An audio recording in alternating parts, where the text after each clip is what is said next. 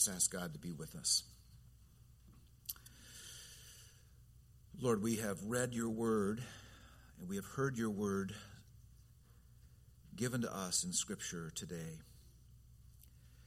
And Father, we pray that you would accompany your word with your blessing. Father, we ask that you'd help us to be attentive and to be thoughtful and engaging. We love you and we ask that we could increase in our grasp of what are the issues we are facing as, as individuals, as a church.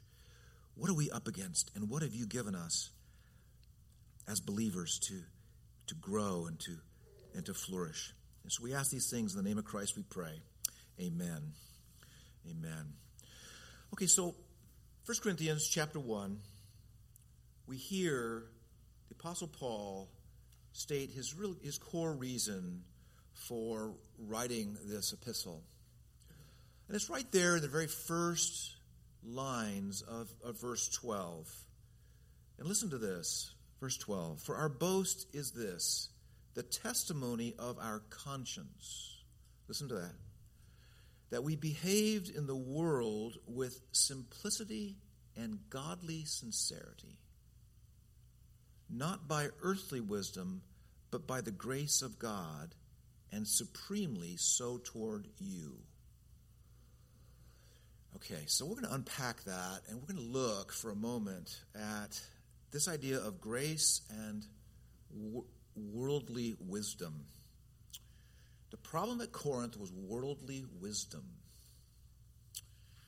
Now, I want to take a short excursion to another part of the Bible to explain earthly wisdom. John's Gospel, chapter 1, highlights that Christ is the light of the world that enlightens every man. John chapter 1. John came John tells us that Jesus came to his own people, but his own people did not receive him. John the disciple who walked with Jesus, now being led by the Spirit to record scripture, observes the responses of people to Jesus. Chapter 1 of John's gospel. His was a life that was rejected, even by his own people. John calls him in verse 9 the true light, the true light. John says in verse 4 that in him was life, and the life was the light of men. I love that, the combination of life and light combined together. And yet he was rejected. In him was the life and light of men, and yet he was rejected. Do you think that your life, apart from Christ, is devoid of true light and life? As people encountered Jesus, they got a sense of what he was really saying. They will not have life, they will not have light unless they come to him and he was rejected. John chapter 1 goes on in verse 16. Listen to this. Of his fullness we have all received grace upon grace. So he brings light, life, and fullness. Imagine, again, the impression people would have. You mean if I don't receive you, bow the knee of my life to you, I won't have fullness in life, they got the right impression. Now, Paul is saying, uh, I'm motivated sheerly by the grace of God, only by the grace of God. That's my motivation. And it looks like, and I'm going to explore this word simplicity in our English Standard Version, simplicity is there for you. Uh, it looks like simplicity and sincerity. That's what the grace of God looks like in Paul's life. Now, the Corinthians have engaged in earthly wisdom. They have begun to, it's right there in verse 12, rather than earthly wisdom. Now, Paul has many, many, uh, perhaps two dozen subjects illustrating how the Corinthians have engaged in earthly wisdom. Earthly wisdom does this it folds the arms and it says, What can this do for me? And what can this Apostle Paul do for us? You know, when we think about him, he seems weak. He doesn't really seem that effective. He's always struggling, and he always looks like death warmed over. He's always getting beaten up. He's all, I mean, and in the ancient world, it's interesting. If you were a philosopher, you would be trying to tell people what life's about. You would be telling them about the good life, right? What, what people should pursue, right? What's reasonable. Philosophy loves reason. So, in the ancient world, if someone is spouting off about what you should pursue, here's what would happen. Well, is it happening in you? I mean, you're telling us about this life we're supposed to have. Is it happening in you? Is the good life happening in you? And of course, if there's a dis- disparity, if there's a gap, right? Right? Uh, if someone was telling us uh, in a book how to be wealthy and they weren't wealthy, we would say, uh, hmm, right? It's the old idea never trust a skinny chef, right? So, if there's a gap between what you say and who you are, and of course the standard is achievement, shine, glory, life's working for you, you're being blessed in some way. The Corinthians want to be someone, want to be something.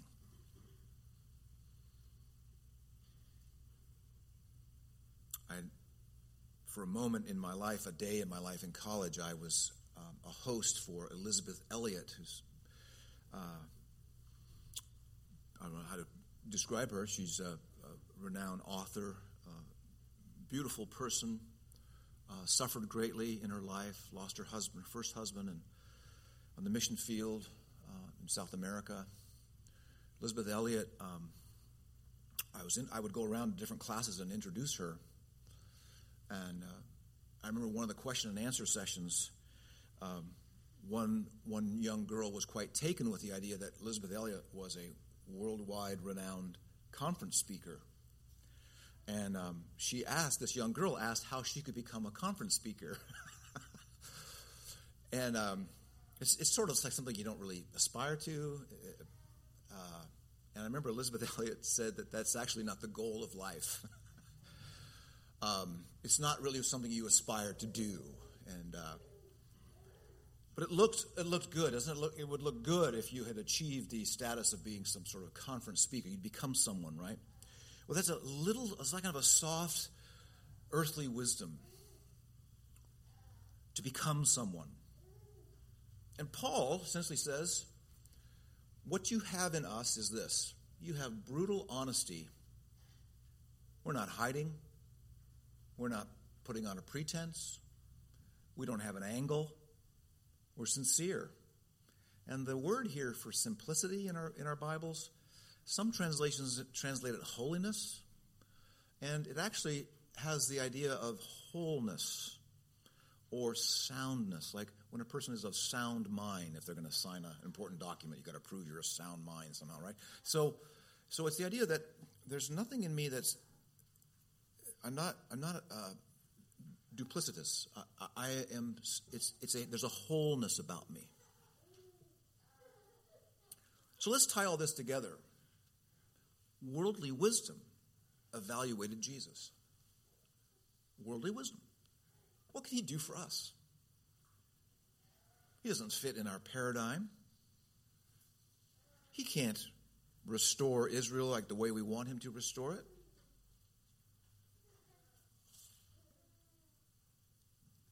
What we find is that Paul is like Jesus. He's willing to be misunderstood. He's sincere and he's willing to suffer. And the grace that's being described here is a grace of wholeness, of singleness, singleness of heart. Paul used to, we know him as Saul of Tarsus in the early chapters of Acts, or Acts chapter 7 and Acts chapter 9. And we, we learn that he's a very fearful man. He's a very fearful man. And in the gospel, he transitions to a man who now is somewhat free from the opinions of people. He's not perfect. He's not perfect.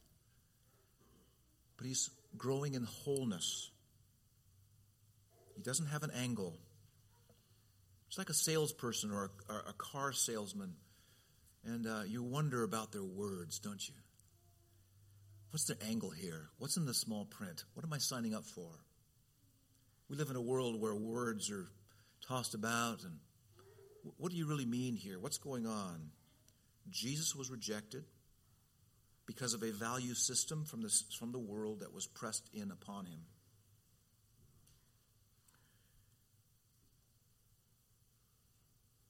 The Corinthians want to become something. The Corinthians want to become something.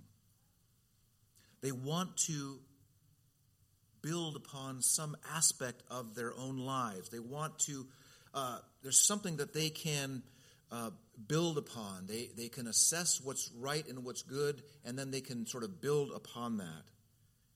And Paul says, no, there's nothing to build upon. He tells them in 1 Corinthians 4, What do you have that you did not receive?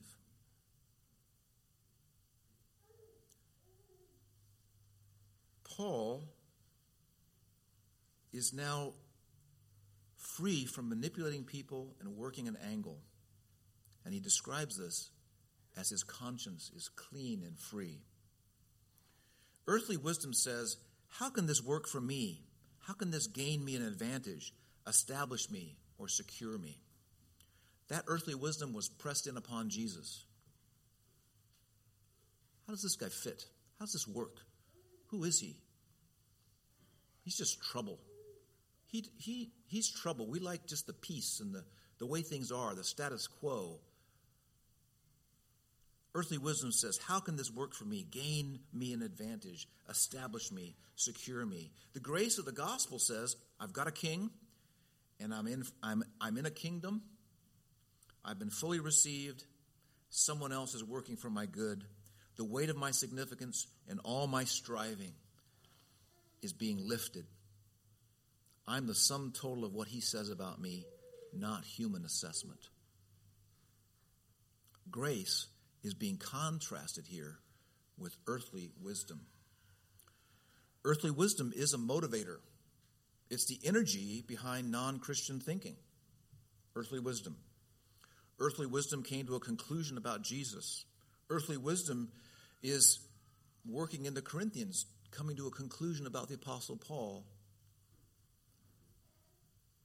Earthly wisdom says we can figure out life apart from this person, meaning Jesus.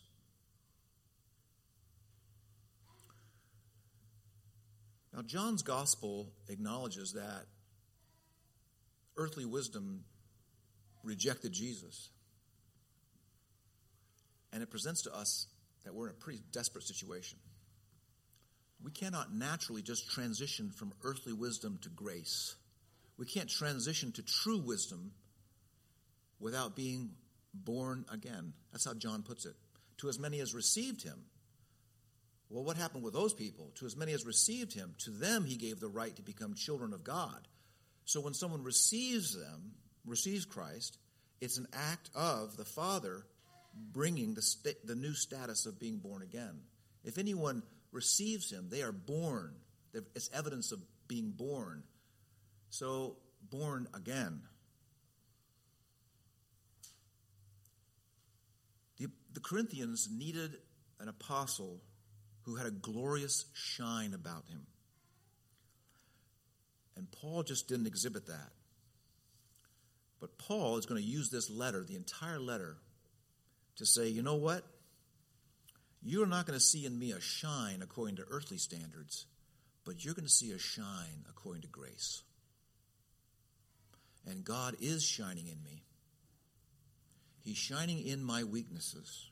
He's shining in my inabilities. He's shining where you may not think he is. Their perceived needs were driving their attitude toward Paul. They wanted a certain understanding of glory or a sense of glory to sort of shine in their church. In our day, what does earthly wisdom look like? Well, much of this is sort of the quest for, for authenticity. People are seeking to find their true selves, express their authentic selves. And this can and does include getting out from under the authority of the church. For some, that can even be a rite of passage. Boy, I was hampered and prevented from being my true self when I was part of that church. And now, free from that authority, free from all that, right, that constraints, now I'm really discovering my true self. You see, our cultural moment, we really embodies earthly wisdom as we prize unlimited choices for our life experiences. So we want to be unrestrained in our choices and pursuits. You can't take that away from me. You can't present to me that I am to conform to some pattern of life. Why, I'm free to choose my own way in life, and I am my own authority. In fact, anything that would threaten my own personal autonomy and freedom is seen as really something to be concerned about. Earthly wisdom arrives with an all consuming vision of reality. This isn't just some little, little comment that Paul says, oh, yeah, by the way, you're kind of struggling with this, and uh, yeah, kind of watch out for it. Earthly wisdom is an all consuming vision of reality. For instance, Marxism. Marxism is observing class struggle and economics and how, uh, you know, th- this causes all the problems that there's d- different classes in society. Marxism is a brutal and murderous wisdom demanding that an ideology must reign supreme. Science, perhaps, another aspect that could be used for good, but also science also is an all consuming vision of reality. Science, again, folds its arms and with a downward gaze at other worldviews and says, that doesn't meet our standard. That isn't the essence of what real truth is or real reality is about. In other words, it's an evaluation world, it's a worldview that evaluates and evaluates based on a totality. Earthly wisdom puts self at the center of defining who and what qualifies for admiration, reward, and acknowledgement. There was a time in the church when pastors were trying to figure out how to grow the church. I don't know if this is still going on, but it was happening in the 90s. And they were actually going down to Disneyland or Disney World to get training from Disney executives on how to attract crowds. Well, that's a little bit far from Second Corinthians. But meaning that, that you know, obviously, should, can a church advertise? Can a church market? I guess so. But at what point are you just engaging in earthly wisdom? Earthly wisdom refuses the humility of the cross. Of course, this is what Peter expresses in Mark chapter 8 when Jesus asks his disciples, Who do you say that I am? And they respond, Peter responds, uh, You are the Christ. And Jesus describes that he will then go and suffer in Jerusalem.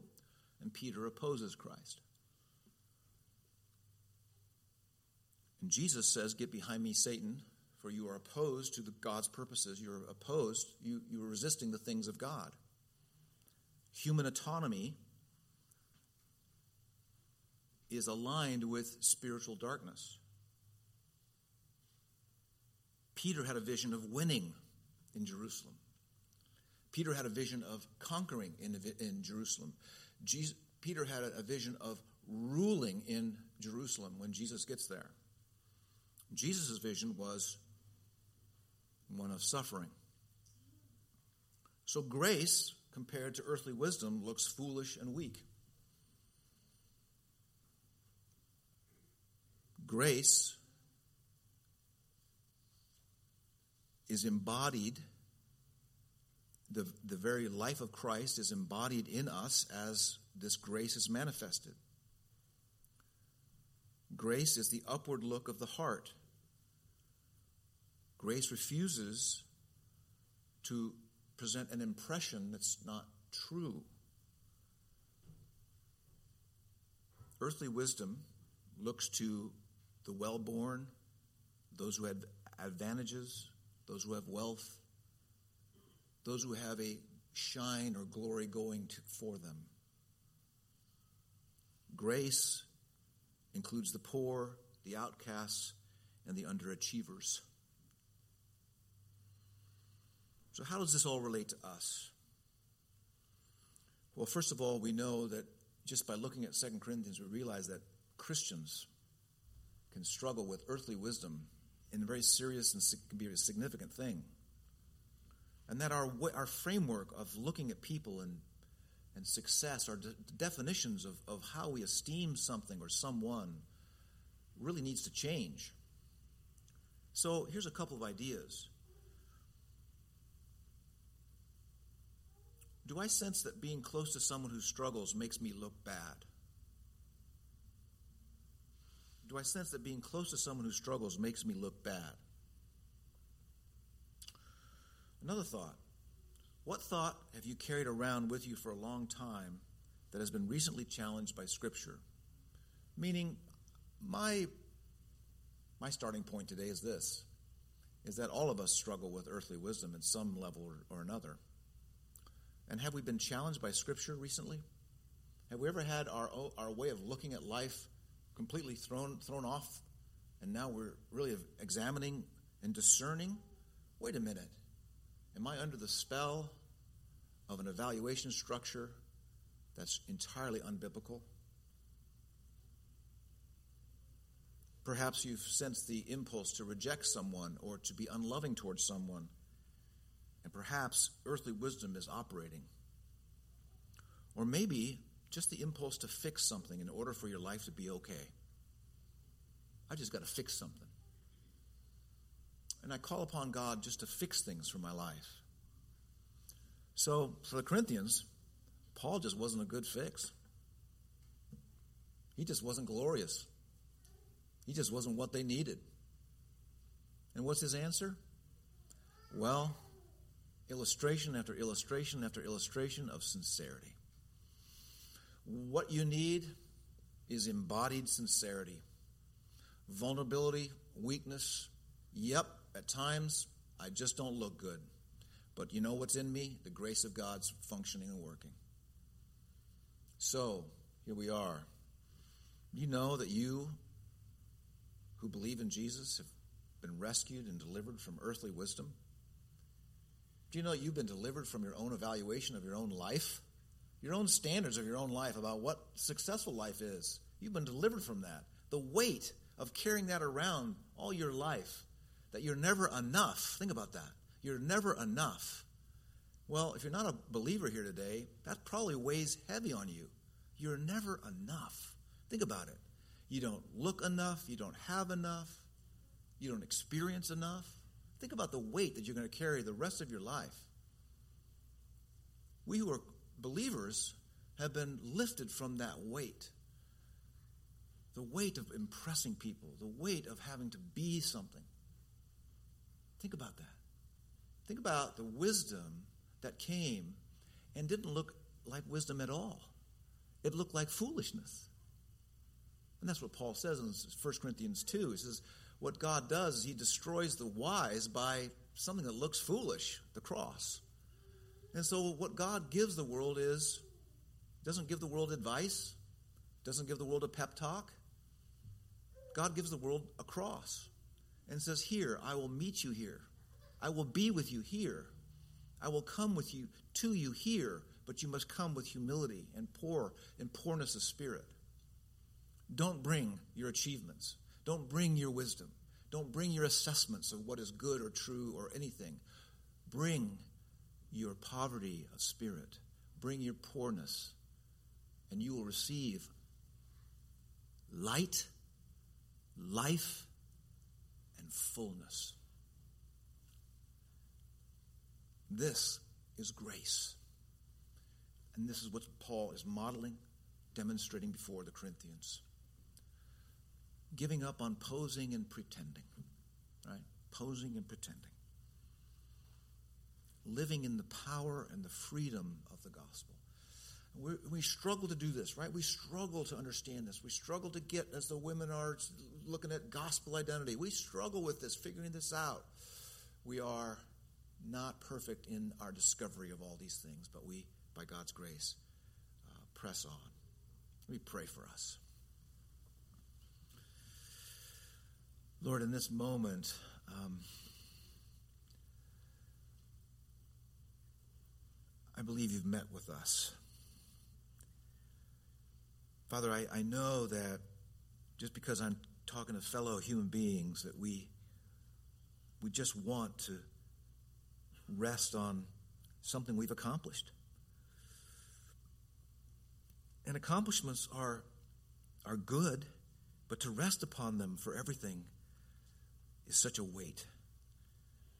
So, Lord, thank you for this gospel that potentially can free us and that we can embrace weakness and struggle and hardship and to say, Oh Lord, we are what we are because of the grace of God. You've received us, you've accepted us, we're yours, and you're at work.